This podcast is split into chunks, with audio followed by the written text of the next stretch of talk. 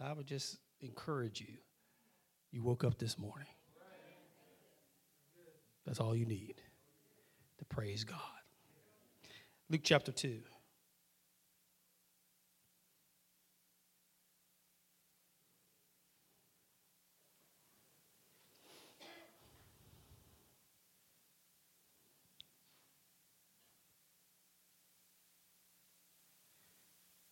In those days, a decree went out from Caesar Augustus that all the world should be registered.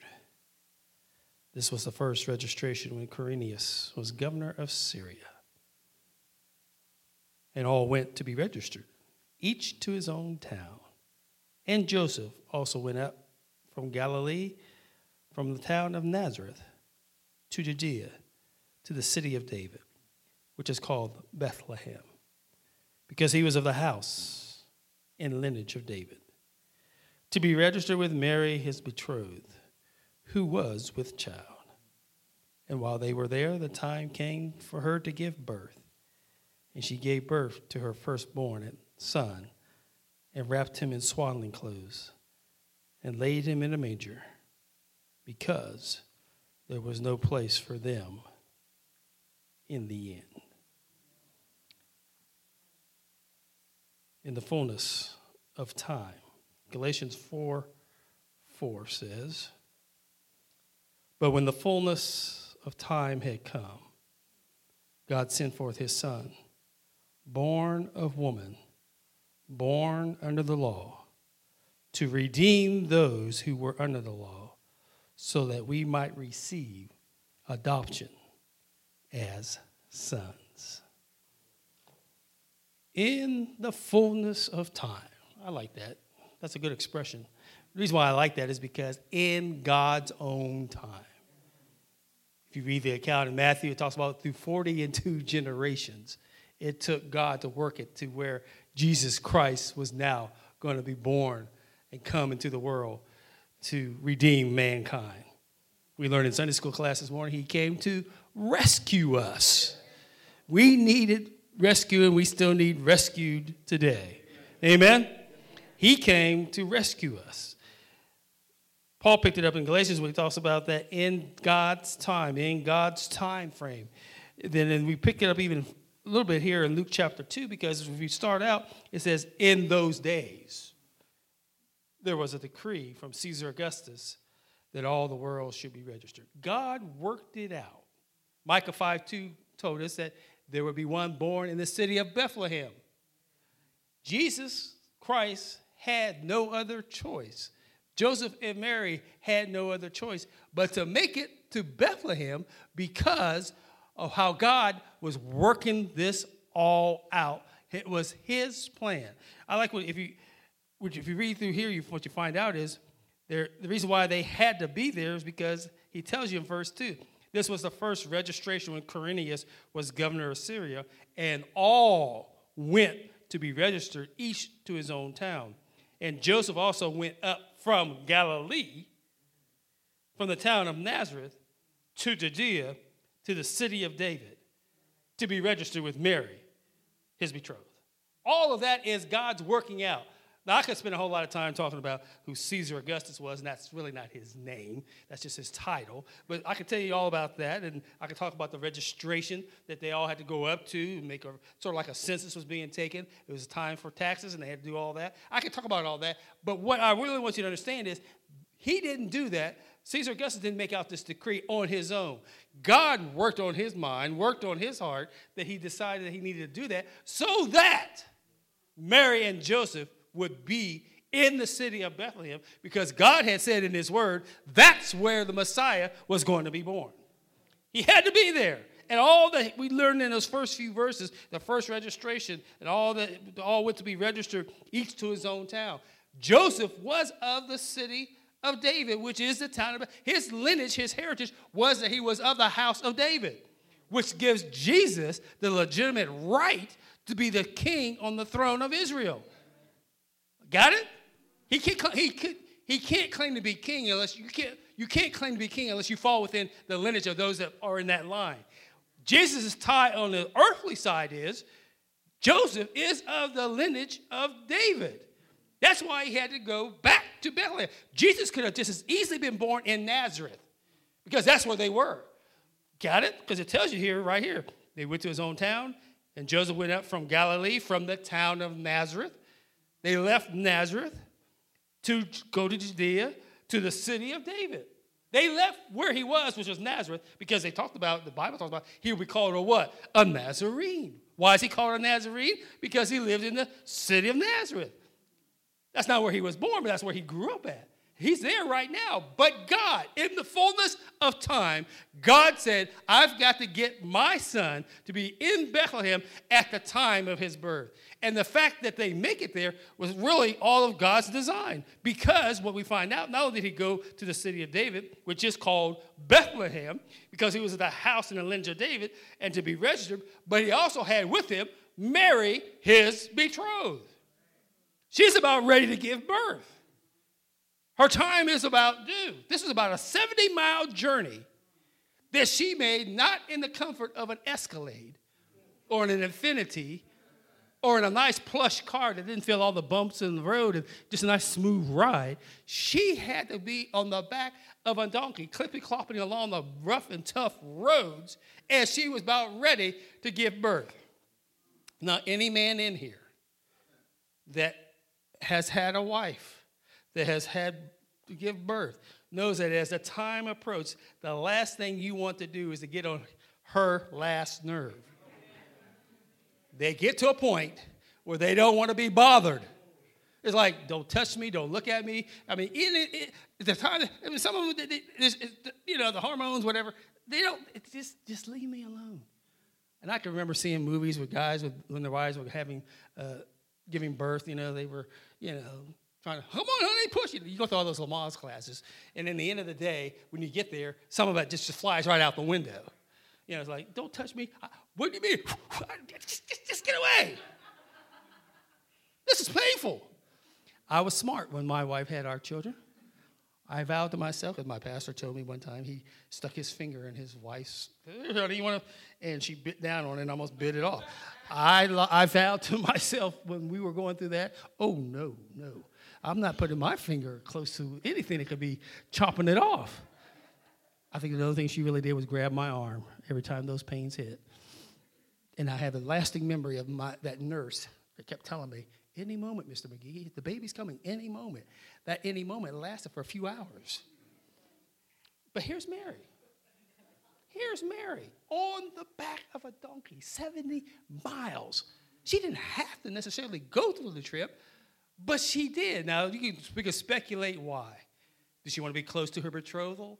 Her betrothal that was soon to be her husband? That could be a reason. Was she not willing to stay back in Nazareth because she understood that if she stayed there, she had to listen to all the chirping and, and barking and backbiting and, and stink bugs that were spraying her because they were trying to figure out how she got pregnant, even though her, her, and, Mary, her and Joseph weren't married. All that could be you can speculate about. But the bottom line is she made the trip with Joseph to be there at the appointed time, at the place where God had already said she needed to be.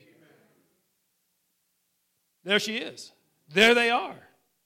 In that place, because in the fullness of time, in God's time frame, it's now for the, the Savior to be born. It says that while they were there, the time came for her to give birth. Nobody knows the day or the hour. Doctors can speculate. They can say, well, you're due on such and such a date, but that does not mean that that bundle of joy is going to come on that day and on that time. You can almost count it that just like Mary, just like Joseph, just like every other woman in the world that's ever gave birth, there is no exact science to predict the time. But the Bible tells us right here, right now, that while they were there, the time came for her to give birth. Jesus was born like any other baby. His birth. The, the miracle is not in his birth. The miracle is in the conception. He was born like every other child has ever been born. Had to travel his way through time, through the place, through his mother's womb to come out. That, that does not change. What did what was the difference with Jesus was, was how he was conceived. And that's why you, you look at the, the Gospel of Luke. Luke just kind of matter-of-factly, just like, just like, okay, these are, this is just what's happening.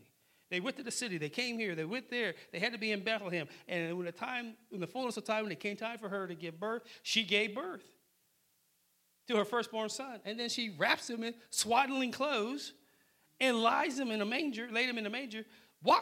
Why are they there in this basically cave-looking structure with a bunch of stinky animals? The only reason why they were there is because there was no room for him, for them, at the inn.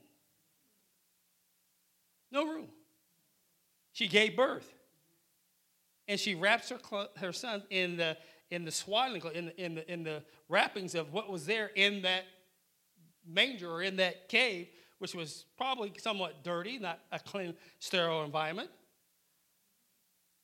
And I thought about this this week. It's This is a, a, an important picture of, just think of this, Jesus, God himself, from the very heights of heaven, with all of heaven's glory and all that heaven is, left all that to come down to earth, to be born in a manger, in a cave-like structure, with a bunch of stinky, dirty animals. What other king comes that way?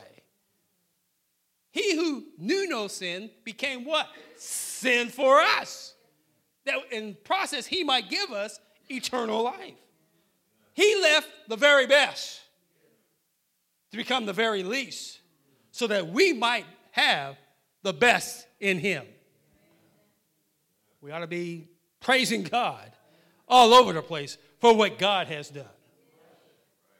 That's why we could sing about he's marvelous, because I don't know too many people that are going to make themselves uncomfortable for anybody else. Say, well, Pastor, you just don't know.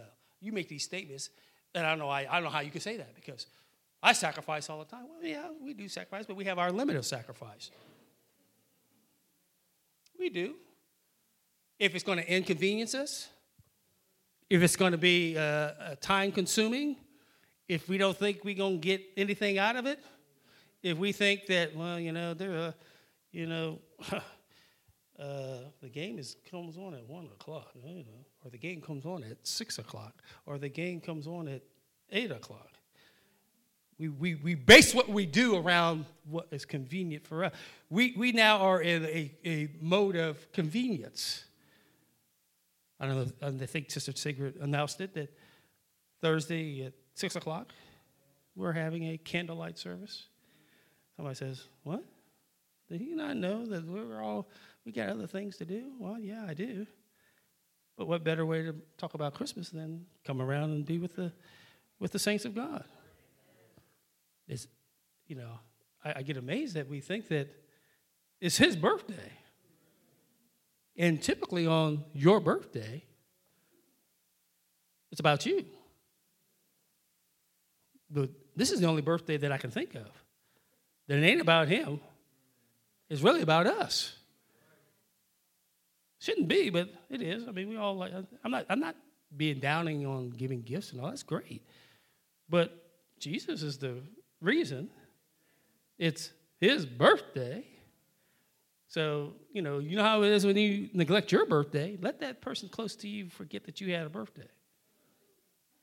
You know, man. If you forget your significant other, your honey, the the love of your life, it's her birthday, and if by chance you just maybe got busy or just forgot, whew, you're going to have some explaining to do.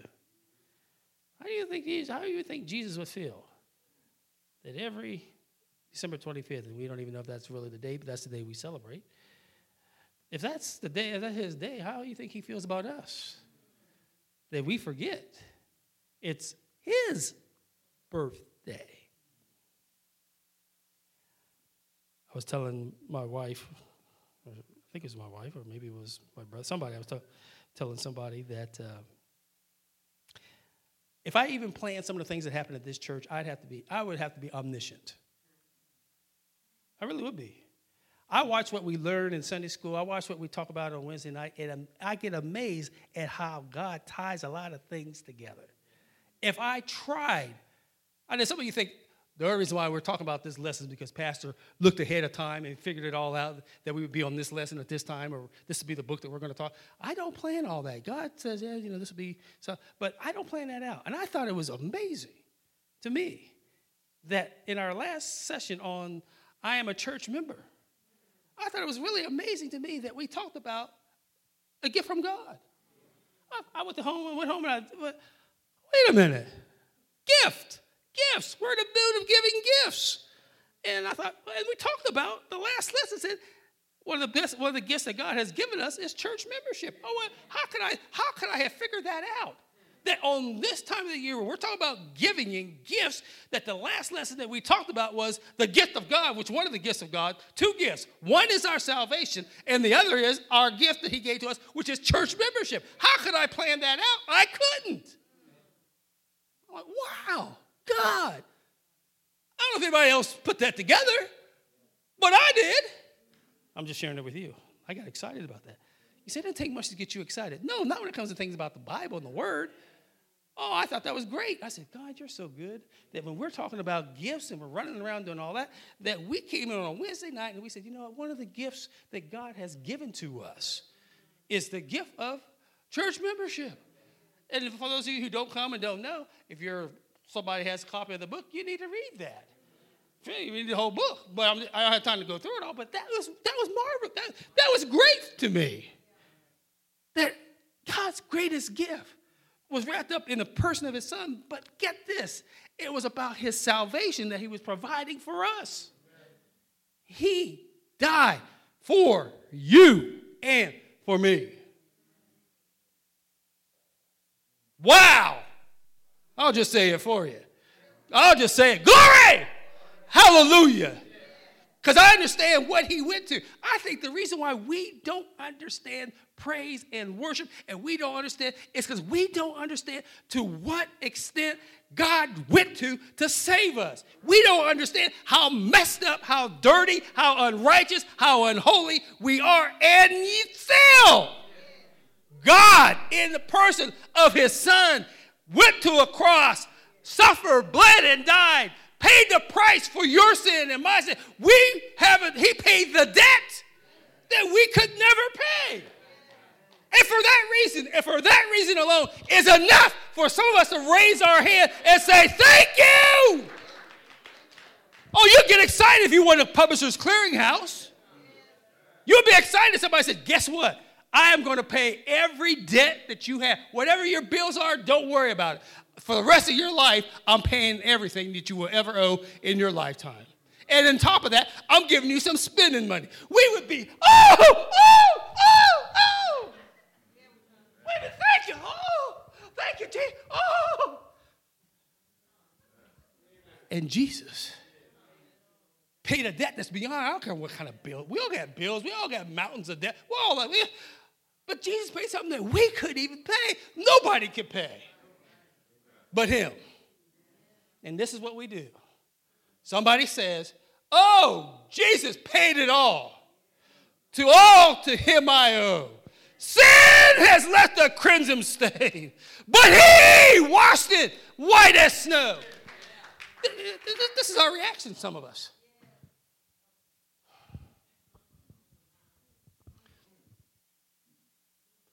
I ain't judging your reaction. I'm just telling you, how can that be? What is it that motivates and gets you excited? Does the word ever stir your heart? Does talking about Jesus just makes a smile come over your face? Does, does, does when you wake up in the morning and, and you hear the birds chirping, does that just make you go, oh, God, you're so good? And you walk outside yesterday and you sit there and say, ooh, it's kind of cold out here. The winds are blowing across the plains. That's God's goodness. That's a sign. Hey, wait a minute. I ain't as bad as I think I am because I need a coat and some gloves. I had my little toboggan. I'm out there at Kroger's. Thank you to all of you who rang the bell and did all that. Appreciate your time of sacrifice and, and help. Appreciate that. But it was I was on a, it was kind of chilly. I was glad that one lady came by. You're on the good side. I said, what? She said, oh, this is a warmer side than the other side. I said, my sister's on the other side. Thank you, Jesus. But I have I make it, I have fun. She thinks I know everybody in Wilmington. I don't know a lot of people. I mean, I know some, but I just have fun. Hey, sir, how you doing? Merry Merry Christmas. Merry Christmas. Merry Christmas. Happy New Year. Oh, my God, man. You're coming out. Man, you, you, the basket's full. So does this mean you're done? No, I'll probably be back later. Oh, all right. Hey, have a Merry Christmas to you. Somebody comes in, puts their little money in, in the thing, and, and I go, Merry Christmas. And Happy New Year. They said, well, thank you. You too. I said, hey, have a great day. People, I take it a challenge. People who come in like, Merry Christmas. One lady came in with a frown, but when she came back through on my side, she didn't leave with a little smile. Her her lips kind of went up a little bit, so I I, I, I counted that as a victory. I said, oh, she can't. I used to do that when I worked for U P S. I would go to people's houses, deliver, they, what do you want? I go, sir, I'm just bringing your package, you know? And some people I had to go repeatedly. So over time, I said, I'm going to work on this guy.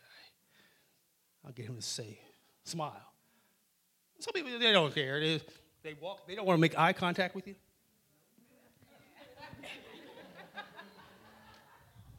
I said, okay. Unless you, I can't, I can't get to you because you ain't making eye contact with me. And I watched, there was two guys, well, four guys, Lions Club. And I was going to tell them, I said, to me, being out there is a social commentary on our society. I watch people. I'm a people watcher. Like I said, some people walk in and they don't. They know you're there, but they just don't want to. They, they just act like they don't. You know, you're you're you're like the wall. Other people, they come in. Hi. People went in. I said, "Good morning. How are you?"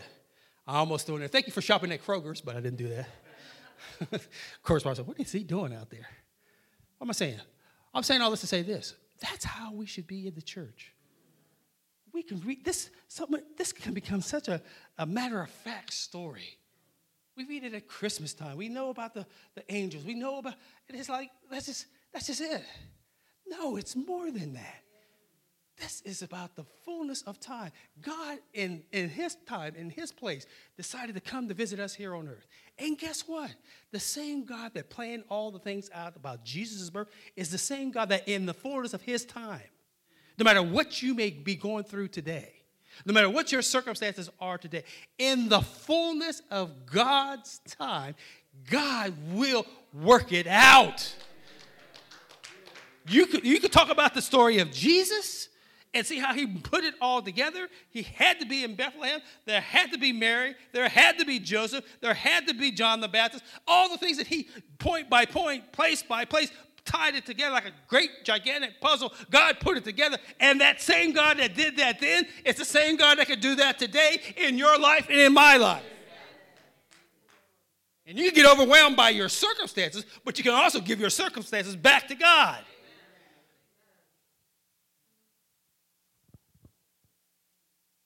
Telling my daughter right now. I said, I know where you want to, in your life. I know where you want to go. And I know for you to see that we don't, I don't see. Trust God!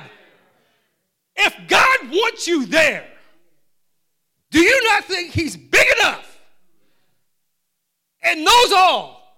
How do you know? How do you, how, how can we have faith? It's, it's, it's, it, our faith is like this. We got tunnel vision.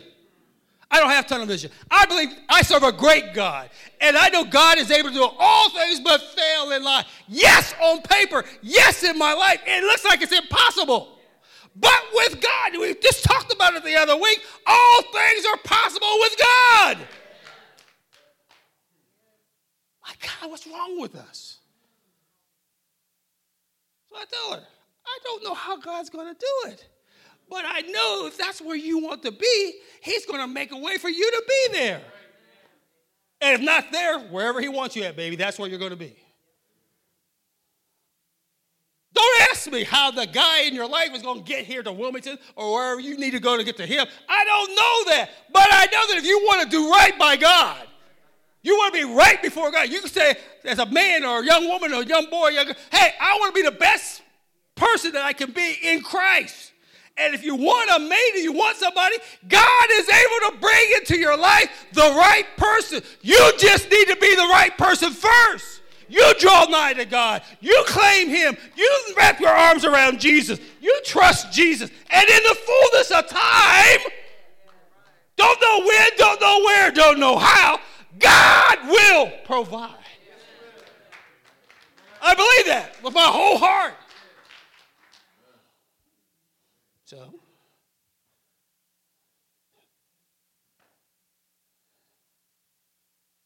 I don't understand.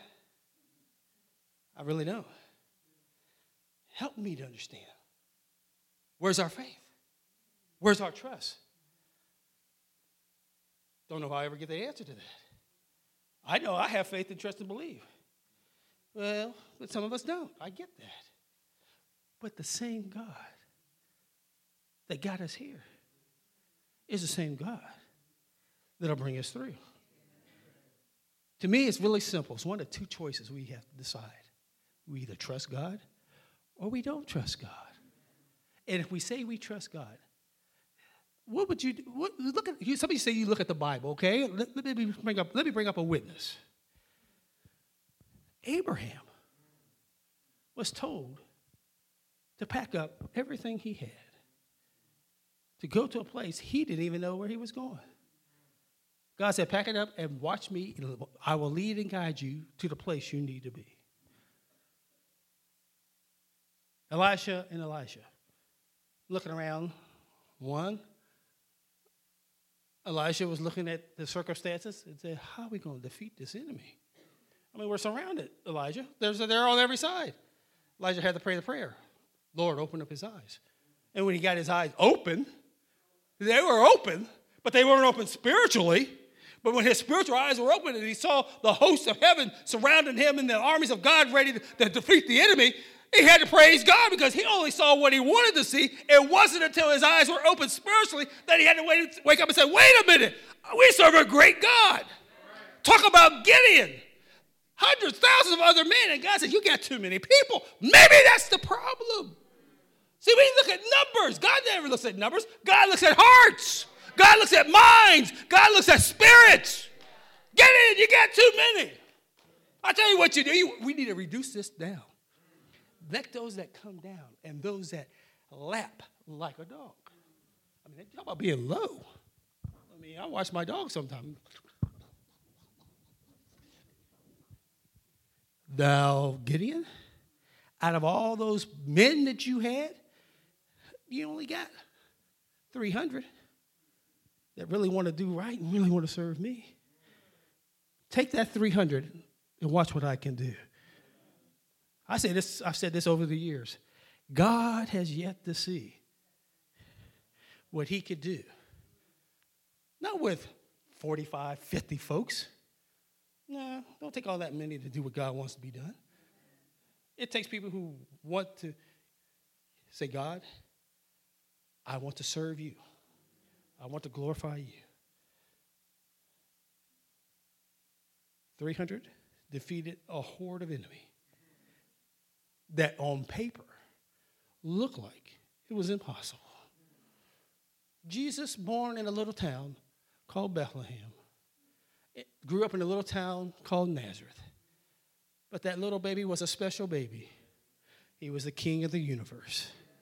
And that king defeated our worst enemy in the person of Satan, the devil, Lucifer, whatever you want to call him. He has no more power over you.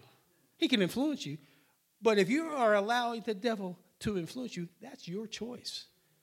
Because we already know. We have a more sure word. What do we have, Pastor? We have the word that says, greater is he that is in you. Talking about Jesus, if you have, if you have him. Greater is he that is in you than he that is in the world.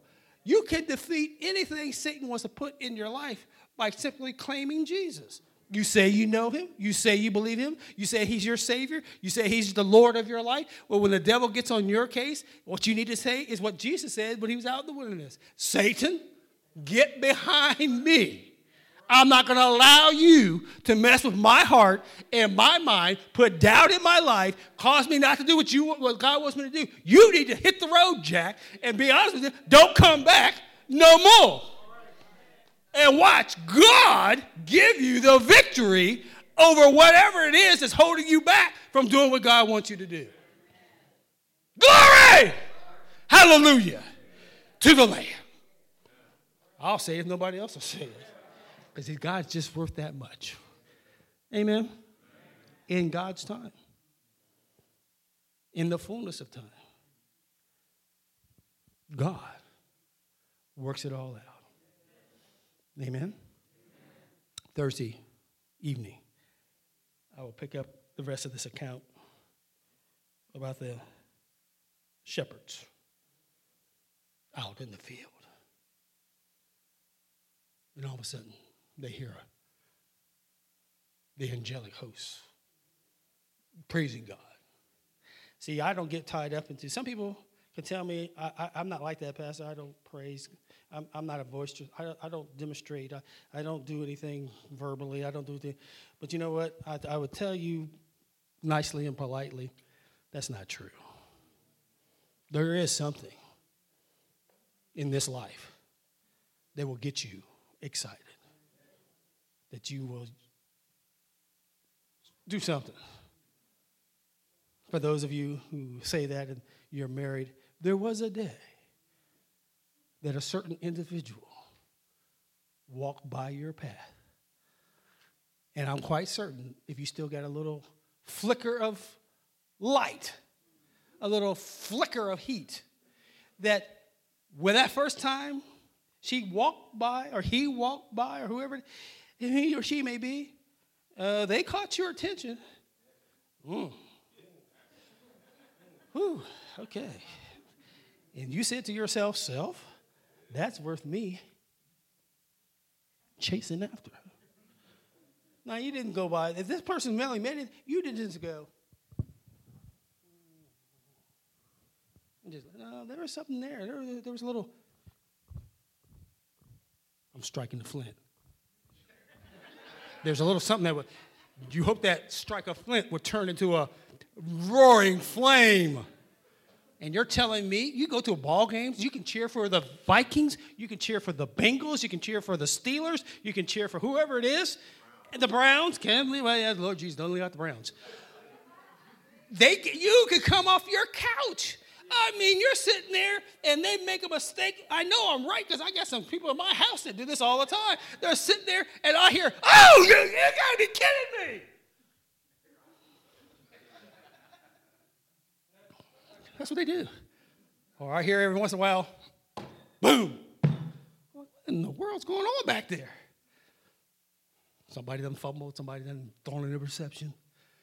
Sister Tammy watching her grandson. I'm not, I'm certain. I don't, she ain't got no problem praising because she prays all the time.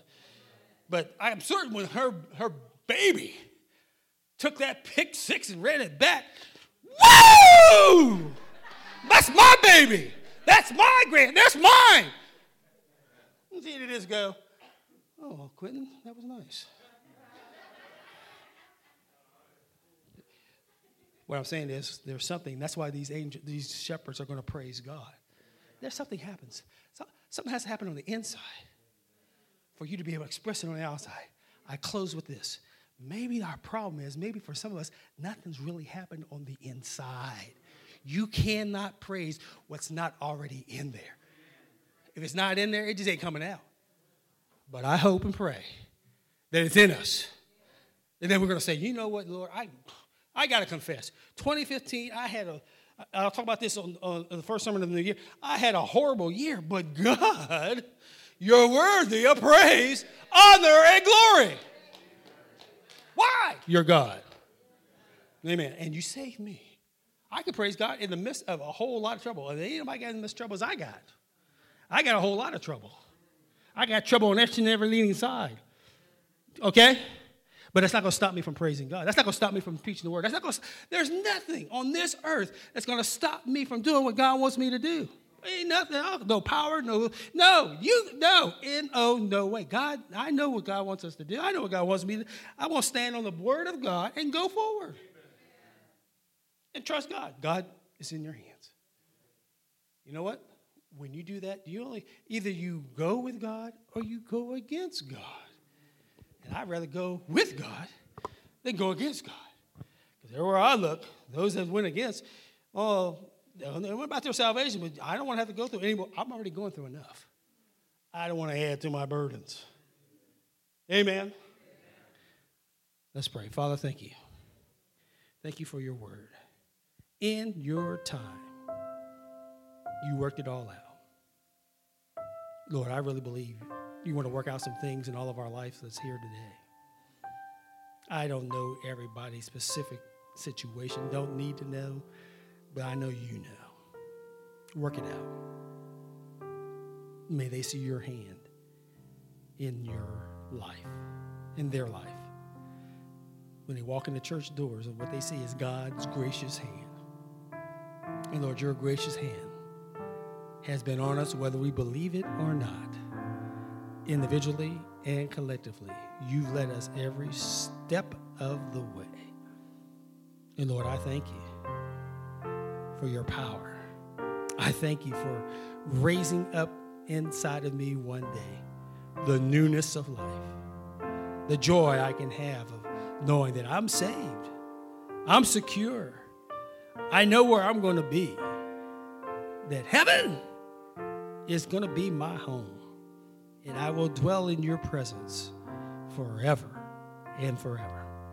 I pray that same testimony will be on the hearts and minds of all that have come to know you, that said yes to you one day in their life, that they know for certainty that Jesus, you're the best thing that ever happened to me.